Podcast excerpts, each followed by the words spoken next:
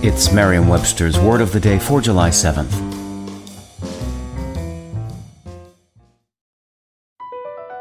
BP added more than $70 billion to the U.S. economy in 2022.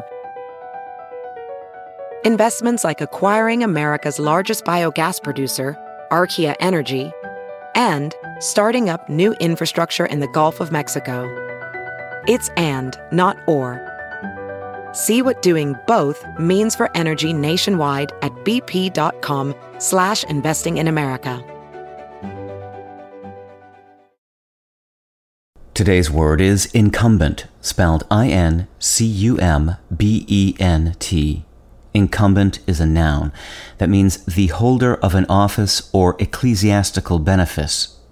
It can also mean, more broadly, one that occupies a particular position or place. Here's the word used in a sentence from the Tampa Bay Times by Jeffrey S. Solochek.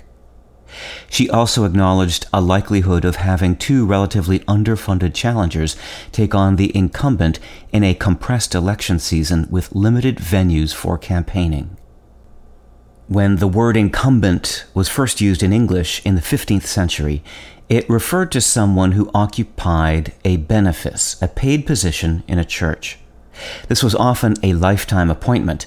The person could only be forced to leave the office in the case of certain specific legal conflicts. In the mid 17th century, incumbent came to refer to anyone holding any office, including elected positions. In the modern American political system, incumbent typically refers to someone who is the current holder of a position during an election for that position. The word also functions as an adjective, with its most common meanings being occupying a specified office, as in the incumbent mayor, and obligatory, as in it is incumbent upon us to help.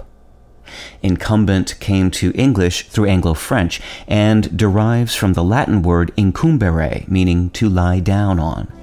With your word of the day, I'm Peter Sokolowski. Visit Merriam-Webster.com today for definitions, wordplay, and trending word lookups.